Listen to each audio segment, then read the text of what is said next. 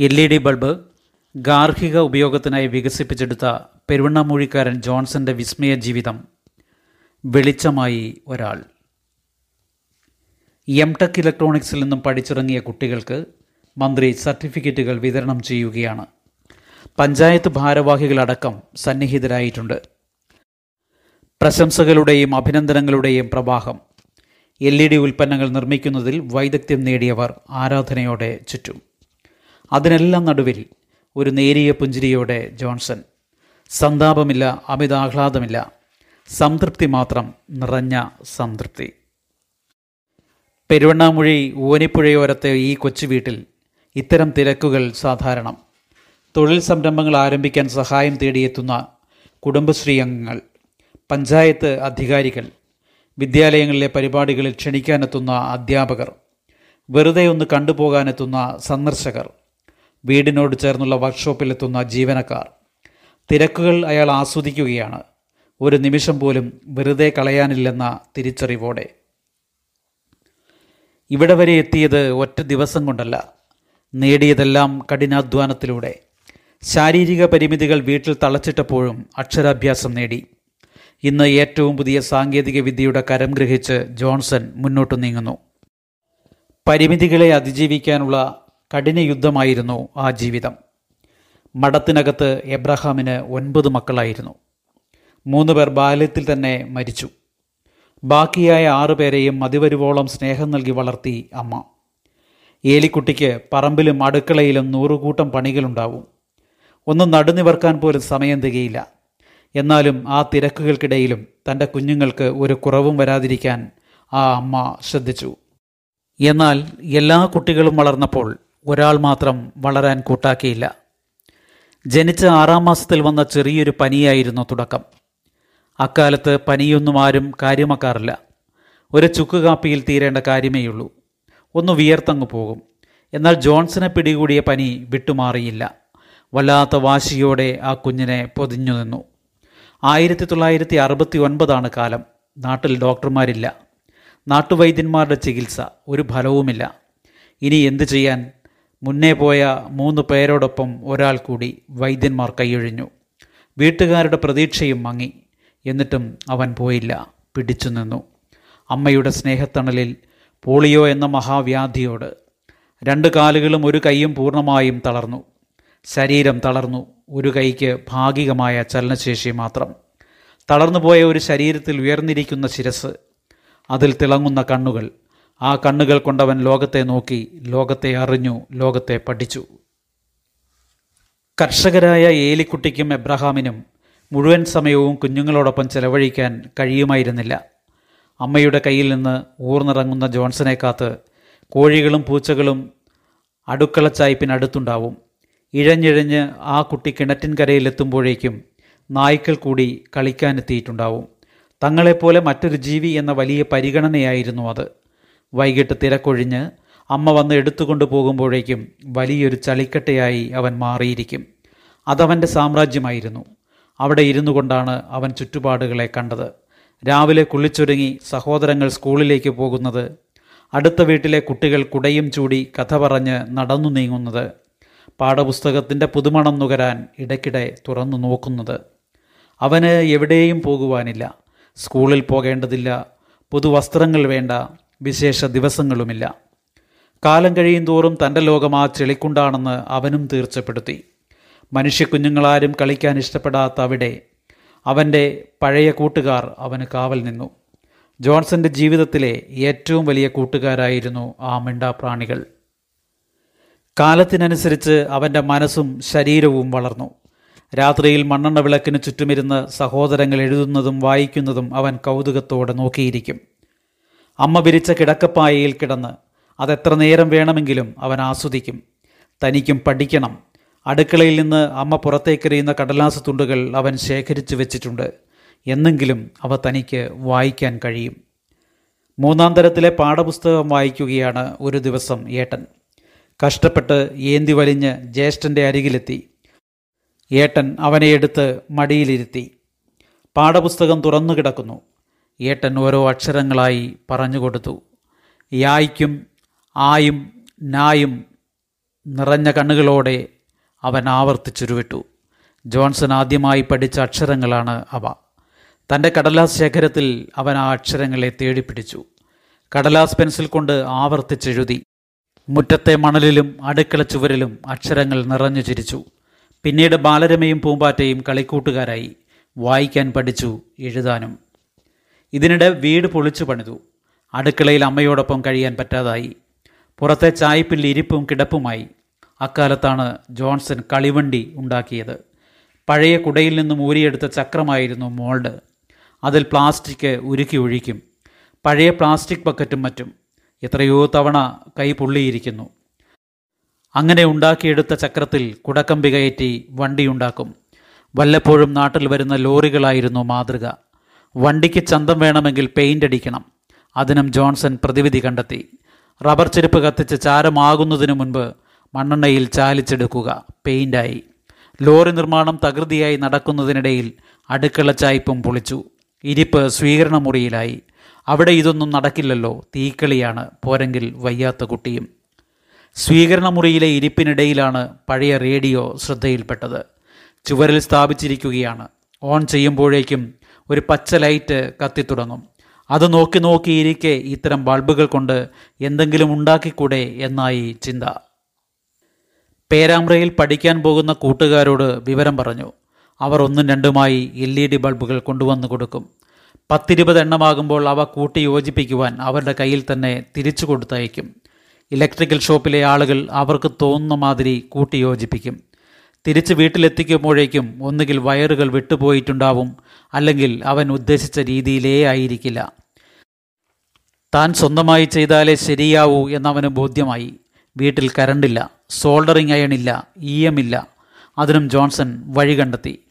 ചാക്കുകൾ തുന്നി വിട്ടുപോകാതിരിക്കാൻ E M കൊണ്ട് ഒരു സീലുണ്ടാവും അവ അടുക്കളയിൽ നിന്നും മറ്റുമായി തപ്പിയെടുത്തു. പഴയ ഇരുമ്പ് തവിയിൽ ഇട്ട് മെഴുകുതിരിനാളത്തിൽ പിടിച്ചു. എം ഉരുക്കിയെടുത്തു. എൽ ഇ ഡി ബൾബുകൾ കൂട്ടിച്ചേർത്ത് ഒരു മാലയുണ്ടാക്കിയെങ്കിലും അവന് തൃപ്തിയായില്ല.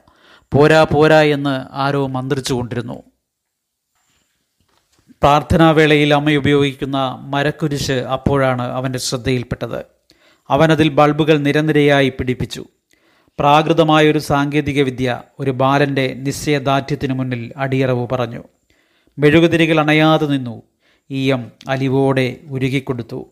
ദിവസങ്ങൾ നീണ്ട കഠിനാധ്വാനത്തിനൊടുവിൽ അത് സാധിച്ചു.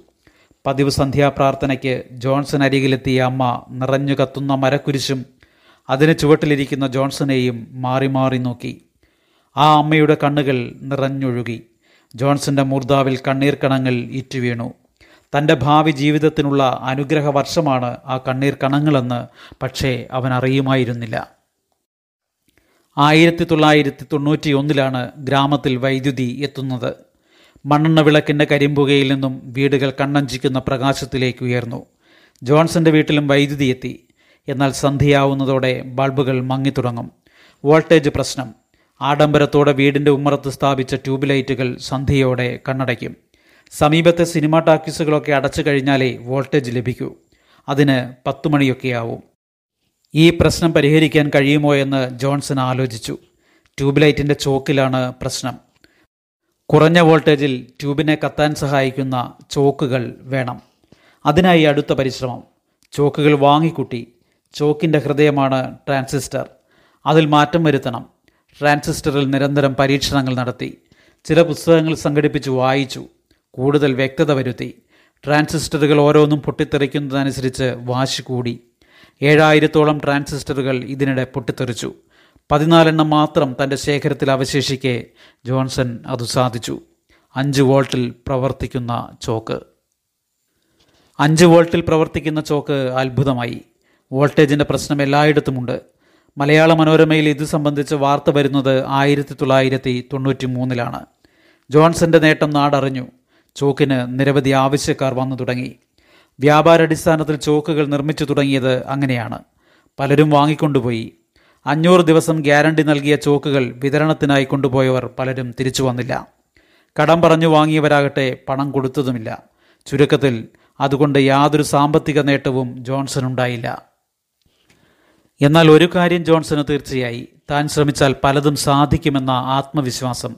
അതുമാത്രം മതിയായിരുന്നു അയാൾക്ക്. ചോക്കിന്റെ വിജയത്തോടെയാണ് ജോൺസൺ സ്റ്റെബിലൈസറിൽ പരീക്ഷണം തുടങ്ങിയത്. കുറഞ്ഞ വോൾട്ടേജിൽ പ്രവർത്തിക്കുന്ന സ്റ്റെബിലൈസർ വികസിപ്പിക്കുക എന്നതായിരുന്നു ലക്ഷ്യം. വിലയും കുറവായിരിക്കണം. അന്ന് മാർക്കറ്റിൽ കിട്ടുന്ന സ്റ്റെബിലൈസറിന് നൂറ്റിപ്പത്ത് വോൾട്ടെങ്കിലും വേണം. നിരന്തര ശ്രമങ്ങൾക്കൊടുവിൽ മുപ്പത് വോൾട്ടിൽ പ്രവർത്തിക്കുന്ന സ്റ്റെബിലൈസർ വികസിപ്പിച്ചെടുക്കാൻ ജോൺസന് സാധിച്ചു. ആയിരത്തി ഇരുന്നൂറ്റി അൻപത് രൂപ മാത്രം വില വരുന്ന സ്റ്റെബിലൈസർ വലിയ വാർത്തയായി. വീട്ടിൽ ആവശ്യക്കാർ നിരന്തരം വന്നു തുടങ്ങി. ആവശ്യക്കാർക്ക് വേണ്ട അളവിൽ കൊടുക്കണമെങ്കിൽ ഉൽപ്പാദനം കൂട്ടണം. അതിന് മുതലിറക്കണം. ബാങ്കുകളെ സമീപിച്ചപ്പോൾ നിരാശയായിരുന്നു ഫലം. പല വാതിലുകൾ മുട്ടി. ഒടുവിൽ കൊയിലാണ്ടി കാർഷിക വികസന ബാങ്ക് സഹായിക്കാമെന്നേറ്റു. ആ തുക വിനിയോഗിച്ച വർക്ക്ഷോപ്പ് വിപുലീകരിച്ചു. വീടിന്റെ ഒഴിഞ്ഞ ഒരു ഭാഗമായിരുന്നു ആദ്യത്തെ വർക്ക്ഷോപ്പ്. അവിടെ പന്ത്രണ്ടോളം ജോലിക്കാരും രണ്ട് മാനേജർമാരുമൊക്കെയായി. ചോക്ക് സ്റ്റെബിലൈസർ എന്നിവയുടെ കൂടെ സി എഫ് എൽ എമർജൻസി ലാമ്പും അവിടെ നിർമ്മിക്കാൻ ആരംഭിച്ചു. ആയിരത്തി തൊള്ളായിരത്തി തൊണ്ണൂറ്റി ആറാകുമ്പോഴേക്കും വീട്ടിൽ വൻ തിരക്കായി. പതിനാല് ജീവനക്കാർ വിതരണക്കാർ വിവരങ്ങൾ അറിയാൻ വരുന്നവർ ജോൺസന്റെ വ്യാപാരം വളരുകയായിരുന്നു. വീട്ടിലെ തിരക്ക് പ്രയാസങ്ങളുണ്ടാക്കി. വീട്ടുകാർക്കും വരുന്നവർക്കും ഒരുപോലെ. കുറച്ചുകൂടി സൗകര്യമുള്ള ഒരിടം വേണം. ചെമ്പനോട പെരുവണ്ണാമൊഴി റോഡിൽ മുറി കണ്ടെത്തി. ക്രമീകരിച്ച് വയറിംഗ് ജോലികൾ നടത്തി. ഉപകരണങ്ങൾ ഓരോന്നായി പുതിയ കെട്ടിടത്തിലേക്ക് മാറ്റി. ഇതിനിടയിൽ പണം നൽകാമെന്നേറ്റ ബാങ്ക് പിന്മാറി. പുതിയ ഉപാധികൾ വെച്ചു. തരണം ചെയ്യാൻ കഴിയാത്ത ഉപാധികളായിരുന്നു അവ. ചുരുക്കത്തിൽ വലിയ പ്രതിസന്ധികൾക്കിടയിലാണ് പുതിയ വർക്ക്ഷോപ്പിലേക്ക് മാറാനുള്ള ഒരുക്കങ്ങൾ പൂർത്തിയായിക്കൊണ്ടിരുന്നത്. ആയിരത്തി തൊള്ളായിരത്തി തൊണ്ണൂറ്റിയെട്ട് ജൂലൈ ആദ്യവാരം പുതിയ കെട്ടിടത്തിലേക്ക് മാറാനായിരുന്നു ഉദ്ദേശം. എന്നാൽ ജൂൺ മുപ്പതാം തീയതി ഉറങ്ങാൻ കിടന്ന ജോൺസനെ ആരോ വിളിച്ചുണർത്തി. പുതിയ വർക്ക്ഷോപ്പ് കത്തിച്ചാമ്പലായിരിക്കുന്നു. യന്ത്രങ്ങൾ ഉപയോഗിക്കാൻ കഴിയാത്ത വിധം തകർന്നുപോയി. കെട്ടിടം തന്നെ വിണ്ടുകീറി നിലംപൊത്താറായി ഇത്രയും കാലത്തെ അധ്വാനമാണ് അതിൽ മുടക്കിയിരിക്കുന്നത്. അത് പുതിയൊരു ജീവിതത്തിന്റെ പ്രതീക്ഷയായിരുന്നു. ഒരു രാത്രി ഒറ്റ രാത്രി കൊണ്ട് എല്ലാം അവസാനിച്ചു. എന്നാൽ തോൽക്കാൻ അയാൾക്ക് മനസ്സിലായിരുന്നു. സാമ്പത്തിക ബാധ്യതകൾ ഒരു ഭാഗത്ത്. കൂടെ നിന്നവരൊക്കെയും പിരിഞ്ഞുപോയി. താൻ വികസിപ്പിച്ച സാങ്കേതിക വിദ്യയും കൊണ്ടുപോയി. പരാജയപ്പെട്ടുകൂടാ. താൻ എത്തിയിടത്ത് നിന്ന് വീണ്ടും ആരംഭിക്കണം. ഉപേക്ഷിച്ച C F L emergency lamp വ്യത്യസ്തമായി രൂപകൽപ്പന ചെയ്യാൻ അയാൾ ശ്രമം ആരംഭിച്ചു വൈകാതെ പുതിയ ഉൽപ്പന്നം വിപണിയിലെത്തി. നാലഞ്ച് ജില്ലകളിൽ നല്ല വിൽപ്പനയുണ്ടാക്കിയെടുക്കാൻ അതിന് സാധിച്ചു. അതിന്റെ ലാഭം കൊണ്ട് മാത്രം കടങ്ങൾ കൊടുത്തു തീർത്തു. എല്ലാവരും ഉപേക്ഷിച്ചു പോയപ്പോൾ തണലായി നിന്നത് പെരുവണ്ണാമൂഴി പള്ളിയിലെ പുരോഹിതനായിരുന്ന ഫാദർ വടക്കേൽ ആയിരുന്നു. ഉപകരണങ്ങൾ സംഘടിപ്പിക്കാനും പുനഃസ്ഥാപിക്കാനും അദ്ദേഹം മുൻകൈയെടുത്തു. ജോൺസൺ ആകട്ടെ തൊഴിലാളികളുടെ എണ്ണം രണ്ടായി ചുരുക്കി. സഹായത്തിനായി ട്രെയിനികളെ നിയമിച്ചു. ട്രെയിനികൾക്ക് അലവൻസുകൾ കൊടുത്താൽ മതിയാകും. അവർക്കാകട്ടെ ഒരു തൊഴിൽ പഠിക്കുകയും ചെയ്യാം. യൂണിറ്റിന്റെ നല്ല നാളുകളിൽ പലരും പണം നൽകി സഹായിച്ചിരുന്നു. തകർന്ന് വീണ്ടും ഉയർത്തെഴുന്നേറ്റപ്പോൾ വീണ്ടും സഹായികളെത്തി. പണം നൽകുന്നവർക്ക് കൃത്യമായ പലിശ കിട്ടിയാൽ മതിയല്ലോ. പുതുതായി വന്നവർക്ക് പലിശ മാത്രം പോരാ. പാർട്ട്ണർഷിപ്പും കിട്ടണം. അത് കിട്ടില്ലെന്ന് മനസ്സിലായപ്പോൾ തന്ന തുക മുഴുവൻ ഒരുമിച്ച് തിരിച്ചു കിട്ടണമെന്നായി. അതിൽ അടുപ്പമുള്ളവരും ബന്ധുക്കളുമുണ്ട്. അവർ വർക്ക്ഷോപ്പിൽ കയറി വന്ന് പ്രശ്നങ്ങൾ ഉണ്ടാക്കി തുടങ്ങി. നിത്യവും പ്രശ്നം നടക്കുന്ന സ്ഥലത്ത് പണം മുടക്കുന്നത് ശരിയല്ലെന്ന് തോന്നിയ സംരംഭകർ പിന്തിരിഞ്ഞു. വലിയ സാമ്പത്തിക പ്രതിസന്ധിയായിരുന്നു മുന്നിൽ. താൻ ഒരിക്കലും രക്ഷപ്പെടാൻ പാടില്ലെന്ന് രക്ഷപ്പെടില്ലെന്ന് മുൻകൂട്ടി നിശ്ചയിക്കപ്പെട്ടതുപോലെയായിരുന്നു എല്ലാം. അക്കാലത്തായിരുന്നു അമ്മയുടെ വേർപാട്. ഉറങ്ങാൻ കിടന്ന് പിന്നെ എണീറ്റില്ല. ഉറക്കത്തിൽ അബോധാവസ്ഥയിലായി. മൂന്ന് ദിവസം ആ കിടപ്പ്. ആ ദിവസങ്ങളിൽ ജോൺസൺ കണ്ണും കാതും ആശുപത്രിയിൽ നിന്നെത്തുന്ന വാർത്തകൾക്കായി സമർപ്പിച്ചു. പോയി ശുശ്രൂഷിക്കാൻ കഴിയില്ലല്ലോ. ഒടുവിൽ ആ വാർത്ത വന്നു. അമ്മ ഇനിയില്ല. പൊരുത്തപ്പെടാനാവുമായിരുന്നില്ല. ചേറിലും ചെളിയിലും നിന്ന് തന്നെ കാത്തത് അമ്മയാണ്. സങ്കടങ്ങളിൽ ചേർത്ത് പിടിച്ചത് ആ കരങ്ങളാണ്. അനുഗ്രഹമായി തന്റെ നെറുകയിൽ പതിച്ചത് ആ കണ്ണുനീർത്തുള്ളികളാണ് ആശുപത്രിയിൽ നിന്നെത്തിയ അമ്മയുടെ മൃതദേഹം കാണാൻ ജോൺസൺ പോയില്ല. ബന്ധുക്കളുടെ നിർബന്ധങ്ങൾക്കൊടുവിൽ അവിടേക്ക് പോകേണ്ടി വന്നപ്പോൾ ഒരിക്കൽ പോലും ജോൺസൺ ആ മുഖത്ത് നോക്കിയില്ല. ജീവൻ തുടിക്കുന്ന സ്നേഹത്തിന്റെ ആൾരൂപമായ ഒരമ്മ. ആ അമ്മ മതി തനിക്ക്. ഒരു മകനും ഇത്ര കണ്ട് ഒരമ്മയെ സ്നേഹിച്ചിട്ടുണ്ടാവില്ല. ഒരമ്മയും ഇത്ര കണ്ട് ഒരു മകനെ കരുതിയിട്ടുണ്ടാവില്ല. അത്യപൂർവമായ ഒരു ബന്ധം. സാധാരണ മാനദണ്ഡങ്ങൾക്കും കീഴ്വഴക്കങ്ങൾക്കും നിർവചിക്കാനാവാത്ത അത്ര ശക്തമായിരുന്നു ആ ബന്ധം. അമ്മയുടെ വേർപാടോടുകൂടി ജോൺസൺ വീണ്ടും ഒറ്റപ്പെട്ടു. ആത്മവിശ്വാസത്തിന്റെ മണൽത്തരികൾ ഓരോന്നായി ഒഴുകിപ്പോയിക്കൊണ്ടിരുന്നു. പിടിവള്ളിയില്ലാതെ ജോൺസൺ പിടഞ്ഞു. തകർച്ചയുടെ ഭീതിതമായ ആ പടവുകളിൽ താൻ തകർന്നു വീണു പോകുമെന്ന് കരുതിയ നിമിഷങ്ങൾ. നിരാശ്രയനായി കൈകൾ ഉയർത്തി അവന്റെ ശിരസിൽ മൃദുലമായ ഒരു കൈ സ്പർശിച്ചു. ഞാനുണ്ട് കൂടെ എന്ന പ്രഖ്യാപനമായിരുന്നു അത്. കൂവപ്പൊയിൽക്കാരി ഉഷ ജോൺസന്റെ അടുത്തെത്തുന്നത് വർക്ക്ഷോപ്പിലെ ട്രെയിനിയായിട്ടാണ്. പത്താം ക്ലാസ്സൊക്കെ കഴിഞ്ഞു നിൽക്കുമ്പോഴാണ് അപ്രന്റീസുമാരെ വേണമെന്നുള്ള അറിയിപ്പ് പത്രത്തിൽ കാണുന്നത്. ഒരു തൊഴിൽ പഠിക്കാം അമ്മയെ സഹായിക്കാം അത്രയൊക്കെയേ ഉഷ വിചാരിച്ചുള്ളൂ.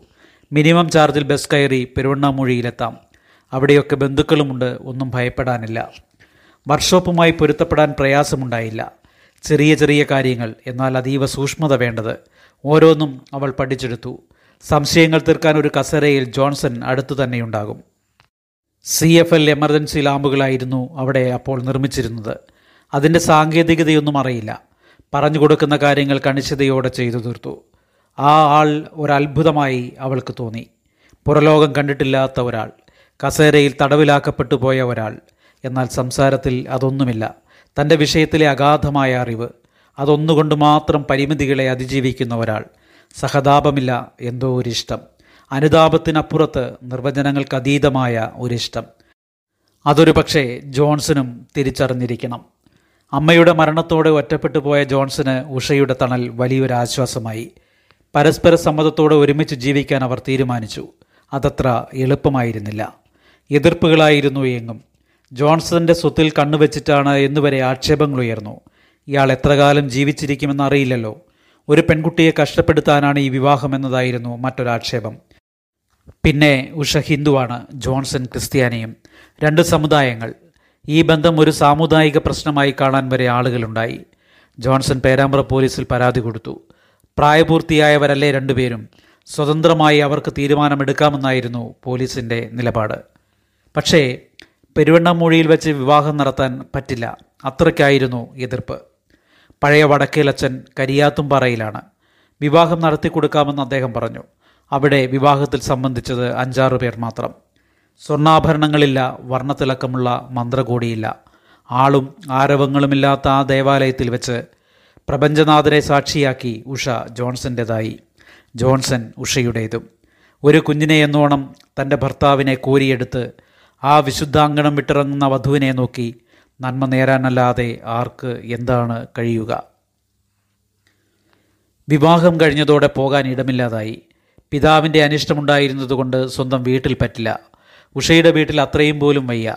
പേരാമ്പ്ര ഗസ്റ്റ് ഹൗസിലും ലോഡ്ജിലും ഇറിഗേഷൻ ക്വാർട്ടേഴ്സിലുമായി അലച്ചിലിന്റെ കാലം. അവിടെ താമസിക്കുമ്പോഴാണ് മൂത്ത മകൻ ജനിക്കുന്നത്. രണ്ടായിരത്തി ഒന്ന് ജനുവരിയിൽ രണ്ടര വർഷം ക്വാർട്ടേഴ്സിൽ താമസിച്ചു. വറുതിയുടെ കാലമായിരുന്നു അത്. അരി വാങ്ങാൻ പോലും പ്രയാസപ്പെട്ട നാളുകൾ. ഉപയോഗിക്കാതെ വച്ചിരുന്ന തന്റെ ഉപകരണങ്ങൾ വരെ ജോൺസൺ വാടകയ്ക്ക് നൽകി. വാടക പണം കൃത്യമായി കിട്ടിയതുമില്ല. ക്വാർട്ടേഴ്സ് തങ്ങളുടെ പ്രവർത്തനങ്ങൾക്ക് പറ്റിയതല്ലെന്ന് അവർ വേഗം തിരിച്ചറിഞ്ഞു. സ്വന്തമായി ഒരു വീട് വേണം. സ്ഥലം വിട്ടുകൊടുക്കാൻ ആദ്യം മടിയായിരുന്നു. പാർട്ടി പ്രവർത്തകരുടെയും മറ്റും സമ്മർദ്ദം കൊണ്ട് ജോൺസന് തന്റെ കുടുംബസ്വത്തിലെ ഓഹരി ഭാഗിച്ചു കിട്ടി. അവിടെ ജോൺസൺ തന്റെ സ്വപ്ന വീടിന്റെ തറകെട്ടി. ഓനിപ്പുഴയുടെ കരയിൽ ഒരു ഷെഡ് സാവധാനം ഉയർന്നു വന്നു. ബാക്കിയായ മെഷീനുകളും വീട്ടുപകരണങ്ങളും ഓരോന്നായി അവിടേക്ക് മാറ്റി. ഒരു വഴിത്തർക്കത്തിൽ മധ്യസ്ഥനായി ജോൺസൺ ഇടപെടുന്നത് അപ്പോഴാണ്. ആർക്കും ബുദ്ധിമുട്ടില്ലാതെ ഒരു വഴിവെട്ടണം മഴക്കാലമാണ്. ജോൺസൺ പണിസ്ഥലത്ത് തന്നെ ഇരുന്നു. മൂന്ന് ദിവസം ആരോഗ്യമേ കുറവ്. തുടർച്ചയായ അലച്ചിൽ കാരണം കിടപ്പിലാകാൻ താമസമുണ്ടായില്ല. ആശുപത്രിയിൽ അഡ്മിറ്റായി. പനി അണുബാധയായി മാറി. ന്യൂമോണിയ ബാധിച്ച് ജോൺസൺ മരിച്ചുപോയി എന്ന് നാട്ടിൽ വാർത്ത പരന്നു. അങ്ങനെ മരിച്ചു പോകാൻ ജോൺസൺ തയ്യാറായിരുന്നില്ല. ജീവിക്കണമെന്ന ഇച്ഛാശക്തി അയാളെ ജീവിതത്തിലേക്ക് തിരികെ കൊണ്ടുവന്നു. എത്ര തല്ലിക്കെടുത്തിയാലും അണഞ്ഞു പോകാത്ത കെടാവിളക്കായിരുന്നല്ലോ അയാൾ. ഇക്കാലത്ത് പുതിയ വീട്ടിൽ വൈദ്യുതി എത്തി. വൈദ്യുതിയുടെ പിൻബലത്തിലാണ് ജോൺസൺ ഓരോ ചുവടും വച്ചത്. പക്ഷേ ഇപ്പോൾ വീട്ടിലെത്തിയ വെളിച്ചം ജീവിതത്തെ പ്രകാശമാനമാക്കിയില്ല. അത്രയേറെ ക്ഷീണിതരായിരുന്നു അയാൾ. കാര്യങ്ങൾ നോക്കി നടത്താൻ പറ്റാത്ത അവസ്ഥ. ഉൽപ്പന്നങ്ങളില്ല. വരുമാനവുമില്ല. പണം നൽകാനുള്ളവർ തിരിഞ്ഞു നോക്കിയില്ല. പുറം ലോകവുമായി ബന്ധമില്ല. ഉഷ രണ്ടാമതും ഗർഭിണിയായതും ഇക്കാലത്തു തന്നെ. വീട്ടു ചെലവുകൾ നടത്താൻ സ്വന്തം സ്റ്റെബിലൈസറും ടെലിവിഷനും വരെ അയാൾ വിറ്റു. വർക്ക്ഷോപ്പിലെ ഡൈ ഇരുമ്പ് വിലയ്ക്കാണ് തൂക്കി വിറ്റത് രണ്ടായിരത്തി നാലിൽ ഇളയ മകൻ ജനിക്കുമ്പോൾ ജോൺസൺ ദാരിദ്ര്യത്തിന്റെ അങ്ങേ തലക്കിലായിരുന്നു. അയൽക്കാരൻ ഊരി നൽകിയ സ്വർണമോതിരം പണയം വെച്ചാണ് ആസ്പത്രി ചെലവുകൾ നടത്തിയത്. അപ്പോഴേക്കും സാങ്കേതിക വിദ്യകൾ വല്ലാതെ പുരോഗമിച്ചിരുന്നു. അതിനനുസരിച്ച് മാറിയാലേ പിടിച്ചു നിൽക്കാനാകൂ. ഭാരമില്ലാത്ത സ്റ്റെബിലൈസർ വന്നു. ലൈൻ വോൾട്ടേജ് പ്രശ്നങ്ങൾ പരിഹരിക്കപ്പെട്ടു. തന്റെ ഉൽപ്പന്നങ്ങൾ പഴഞ്ചനായി ചുവട് മാറ്റി ചവിട്ടണം. അങ്ങനെയാണ് ചൈനയിൽ നിന്നും ഇറക്കുമതി ചെയ്യുന്ന പൂക്കളിൽ എൽ ഇ ഡി ബൾബുകൾ വെച്ച് ഫാൻസി ഐറ്റമായി വിറ്റ് തുടങ്ങിയത്. അക്കാലത്ത് പള്ളി വികാരിയായിരുന്ന ഫാദർ മാത്യു പെരുവേലി പലവിധത്തിലും ജോൺസനെ സഹായിച്ചു. സാമ്പത്തിക സഹായം തന്നെ പ്രധാനം. ഒരിക്കൽ അദ്ദേഹം നൽകിയ ആയിരം രൂപയാണ് തന്റെ പിന്നീടുള്ള വളർച്ചയ്ക്ക് അടിത്തറ പാകിയതെന്ന് ജോൺസൺ അഭിമാനപൂർവം ഓർക്കുന്നു. രണ്ടായിരത്തി ഒൻപത് വരെ ജോൺസണും പിതാവും തമ്മിലുള്ള ബന്ധം ഒട്ടും സുഖകരമായിരുന്നില്ല. കേരളമാകെ ചിക്കൻ ഗുനിയ വന്നത് രണ്ടായിരത്തി ഏഴിലാണ് ചിക്കൻ ഗുനിയ ബാധിച്ച എബ്രാഹാമിനെ കാണാൻ ജോൺസൺ തീരുമാനിച്ചു. പത്ത് വർഷത്തിലേറെയായി. ഒരു വിളിപ്പാട് അകലെയാണെങ്കിലും പോക്കുവരവുകൾ ഇല്ലാതെ ഇരുന്ന രണ്ട് വീടുകൾ. രോഗക്കിടക്കയിൽ അവശനായി കിടക്കുന്ന അദ്ദേഹം ആദ്യമൊന്നും ജോൺസനെ തിരിഞ്ഞു നോക്കിയതുപോലുമില്ല എന്നാൽ കണ്ണുകൾ നിറഞ്ഞൊഴുകി. ഒടുവിൽ ചുവന്നു കലങ്ങിയ കണ്ണുകളുമായി ആ പിതാവ് ജോൺസന്റെ കരം ഗ്രഹിച്ചു. നിശബ്ദതയുടെ ആ നിമിഷങ്ങളിൽ അവർ പരസ്പരം മാപ്പ് ചോദിച്ചു. ചെറുപ്പം തൊട്ടേ അവഗണിക്കപ്പെട്ട മകനായിരുന്നു ജോൺസൺ. അതൊരു പക്ഷേ അവഗണനയായിരിക്കില്ല തന്റെ ഇഷ്ടത്തിനൊത്ത് വളരാത്ത മകനെ അവനെ അങ്ങനെയാക്കിയ വിധിയോടുള്ള പ്രതിഷേധമായിരിക്കാം. അദ്ദേഹം ജോൺസന്റെ രണ്ട് മക്കളെയും മാറോടണച്ചു. തനിക്കൊരിക്കലും ലഭിക്കാത്ത ആ അവസരം തന്റെ മക്കൾക്ക് ലഭിക്കുന്നത് കണ്ട് ജോൺസന്റെ കണ്ണുകളും ഈറനായി. രോഗപീഠകൾ അകന്നപ്പോൾ അദ്ദേഹം ജോൺസന്റെ വീട്ടിലെ നിത്യസന്ദർശകനായി. മുപ്പത്തിയഞ്ച് വർഷം താൻ കൊടുക്കാതിരുന്ന വാത്സല്യം മൂന്ന് വർഷം കൊണ്ട് കൊടുത്തു തീർക്കാനുള്ള തിരക്കായിരുന്നു അദ്ദേഹത്തിന്. രണ്ടായിരത്തി പന്ത്രണ്ടിൽ അദ്ദേഹം യാത്രയാകുമ്പോൾ പിതൃപുത്ര സ്നേഹത്തിന്റെ ഊഷ്മളമായ ഒരു അന്തരീക്ഷം അവിടെ ഉണ്ടായിരുന്നു. ഒരില കൊഴിയും പോലെ സംതൃപ്തനായാണ് ആ പിതാവ് മടങ്ങിയത്. രണ്ടായിരത്തി ഏഴിൽ വൈദ്യുത മേഖലയിൽ വലിയ പരിഷ്കാരങ്ങൾ വന്നു. സാധാരണ ബൾബുകൾ വൈദ്യുതി കുടിച്ചു വറ്റിക്കുന്നുവെന്ന വാർത്തകൾ വന്നു. പകരം സി എഫ് എൽ എന്ന ഉത്തരവുകളും പിന്നാലെ വന്നു. രണ്ട് ബൾബുകൾ വീതം ഓരോ കുടുംബത്തിനും സൗജന്യമായി നൽകാനും സർക്കാർ തയ്യാറായി. സി എഫ് എൽ ബൾബിന്റെ പരിസ്ഥിതി പ്രശ്നങ്ങൾ ജോൺസൺ ആലോചിക്കുന്നത് അപ്പോഴാണ്. ഒരു സി എഫ് എൽ ബൾബിലെ മെർക്കുറിക്ക് രണ്ട് ലക്ഷം ലിറ്റർ വെള്ളത്തെ മലിനമാക്കാൻ പറ്റും. അങ്ങനെ ടൺ കണക്കിന് സി എഫ് എൽ ലാമ്പുകളാണ് വലിച്ചെറിയപ്പെടാൻ പോകുന്നത്. ഉപയോഗശൂന്യമായി കഴിഞ്ഞാൽ വലിച്ചെറിയാതെ പറ്റില്ലല്ലോ. നമ്മുടെ കിണറുകളും തോടുകളും പുഴകളും മലിനമാകാൻ അതിന് ചെറിയൊരംശം വേണ്ട. തന്റെ വർക്ക്ഷോപ്പിലും സി എഫ് എൽ ബൾബുകളാണ് ഉൽപ്പാദിപ്പിക്കുന്നത്. തന്നെ പോലെ പരിമിതികളുള്ള ഒരു തലമുറ ഉണ്ടായി വരാൻ താൻ ഒരു തരത്തിലും കാരണമായി കൂടാ ജോൺസൺ തന്റെ സി എഫ് എൽ യൂണിറ്റ് അടച്ചുപൂട്ടി. പകരമെന്ത് എന്ന ആലോചനകൾക്കിടയിലാണ് അമ്മയുടെ മരക്കുരിശും അതിലെ എൽ ഇ ഡി ബൾബുകളും ഓർമ്മയിലെത്തുന്നത്. ഇനി ഇതാണ് തന്റെ വഴിയെന്ന് അയാൾ തീരുമാനിച്ചു. സി എഫ് എൽ ബൾബുകളിൽ നിന്ന് എൽ ഇ ഡി ബൾബുകളിലേക്കുള്ള മാറ്റം എളുപ്പമായിരുന്നില്ല. സർക്കാർ പിന്തുണയ്ക്കുന്ന സി എഫ് എൽ ലോബിയുടെ മുന്നിൽ ജോൺസൺ വെറും പുഴു. ജില്ലാ വ്യവസായ കേന്ദ്രമോ പഞ്ചായത്തുകളോ സഹായിച്ചില്ല. ഈ സാഹചര്യത്തിലാണ് എറണാകുളത്ത് പത്രസമ്മേളനം നടത്തുന്നത്. എൽ ഇ ഡി ബൾബുകളുടെ ഡെമോൺസ്ട്രേഷൻ ജോൺസൺ തന്നെ നടത്തി. പത്രപ്രവർത്തകർ ആകാംക്ഷയോടെ അതെല്ലാം കേട്ടിരുന്നു. ഭാര്യയുടെ കൈക്കുമ്പിളിൽ കുഞ്ഞിനെ പോലെ ചേർന്ന് കിടക്കുന്ന ഒരാൾ വലിയ ശാസ്ത്രകാര്യങ്ങൾ വിശദീകരിക്കുന്നു. സഞ്ചാരശേഷിയില്ലെങ്കിലും യുക്തിഭദ്രമായി കാര്യങ്ങൾ സമർത്ഥിക്കുന്നു. ദേശീയ ദിനപത്രങ്ങളിലടക്കം വിശദമായ വാർത്തകൾ വന്നു. മലിനീകരണമോ താപപ്രസരണമോ ഇല്ലാത്ത എൽ ഇ ഡി ബൾബുകൾ ഭാവിയുടെ പ്രകാശമായി വാർത്തകളിൽ നിറഞ്ഞു. വലിയ പ്രതീക്ഷയോടെയാണ് തിരിച്ചെത്തിയത്. ജില്ലാ വ്യവസായ കേന്ദ്രത്തിന് സമർപ്പിച്ച റിപ്പോർട്ട് തിരസ്കരിക്കപ്പെട്ടു. കെട്ടിട ലൈസൻസിനുള്ള അനുമതി അന്നത്തെ പഞ്ചായത്ത് സെക്രട്ടറിയും അവഗണിച്ചു. ഒടുവിൽ കോടതിയിൽ കേസ് പരിഗണിച്ച ഹൈക്കോടതി പഞ്ചായത്ത് സെക്രട്ടറിയെ അതിനിശ്ചിതമായി വിമർശിച്ചു. വികലാംഗനായ ഒരാൾക്ക് തൊഴിൽ ചെയ്ത് ജീവിക്കാനുള്ള അവകാശം നിഷേധിച്ചത് വലിയ തെറ്റായി കോടതി കണ്ടു. അനുമതി ഉടൻ കൊടുക്കാൻ ഉത്തരവായി. അക്കാര്യം കോടതിയെ ഉടൻ അറിയിക്കണമെന്ന് പ്രത്യേകം നിർദ്ദേശിച്ചു. മറ്റു യാതൊരു വഴികളുമില്ലാതെ പഞ്ചായത്ത് അധികാരികൾ ഒടുവിൽ യൂണിറ്റ് ആരംഭിക്കാനുള്ള കെട്ടിടത്തിന് അനുമതി കൊടുക്കുക തന്നെ ചെയ്തു. വർഷങ്ങൾ പലതു കഴിഞ്ഞു. എൽ ഇ ഡി ബൾബുകളുടെ വലിയ ശേഖരത്തിന് മുന്നിൽ ജോൺസൺ ഇപ്പോൾ ഏറെക്കുറെ സ്വസ്ഥനായിരിക്കുന്നു. സീറോ വാട്ട് ബൾബ് മുതൽ തെരുവ് വിളക്കുകൾ വരെ അതിൽപ്പെടും സൗരോർജത്തിൽ പ്രവർത്തിക്കുന്ന ഫാനാണ് ഏറ്റവും പുതിയ ഉൽപ്പന്നം. സൗരോർജത്തിന്റെ സാധ്യതകൾ വിവിധ തരത്തിൽ ഉപയോഗിക്കാൻ കഴിയുന്ന വിവിധ വലിപ്പത്തിലുള്ള സോളാർ പാനലുകൾ വേറെ. എന്തിനും ഏതിനും സഹായത്തിന് മിടുക്കന്മാരായ രണ്ട് കുട്ടികൾ. ഒരാൾ എഞ്ചിനീയറിങ്ങിനും ഒരാൾ ഹയർ സെക്കൻഡറിയിലും പഠിക്കുന്നു. നിഴൽ പോലെ ഉഷ എപ്പോഴും കൂടെ തന്നെയുണ്ട്. ജോൺസൺ തിരക്കിലാണ്. ചിരിക്കാൻ മറന്നുപോയ ആ മുഖത്ത് അത്യപൂർവമായി വിടരുന്ന ഒരു ചിരിയുണ്ട്. ഒരു കാലത്ത് തന്നെ അവഗണിച്ചവർക്കുള്ള മറുപടിയാണ് അത്. പ്രത്യാശകളുടെ ഒടുങ്ങാത്ത സന്ദേശങ്ങൾക്കായി ഇതാ ഇവിടെ നോക്കൂ ഇങ്ങനെ ഒരാൾ കൂടി ഇവിടെ ഉണ്ട് എന്ന ഓർമ്മപ്പെടുത്തലുമാകും ചിലപ്പോൾ ആ ചിരി. ജോൺസന്റെ ജീവിതത്തെ പ്രതിപാദിക്കുന്ന വെളിച്ചത്തെ പ്രണയിച്ച ഒരാൾ എന്ന കൃതിയെ അവലംബിച്ച് തയ്യാറാക്കിയ ലേഖനം ചന്ദ്രിക വീക്കിലി.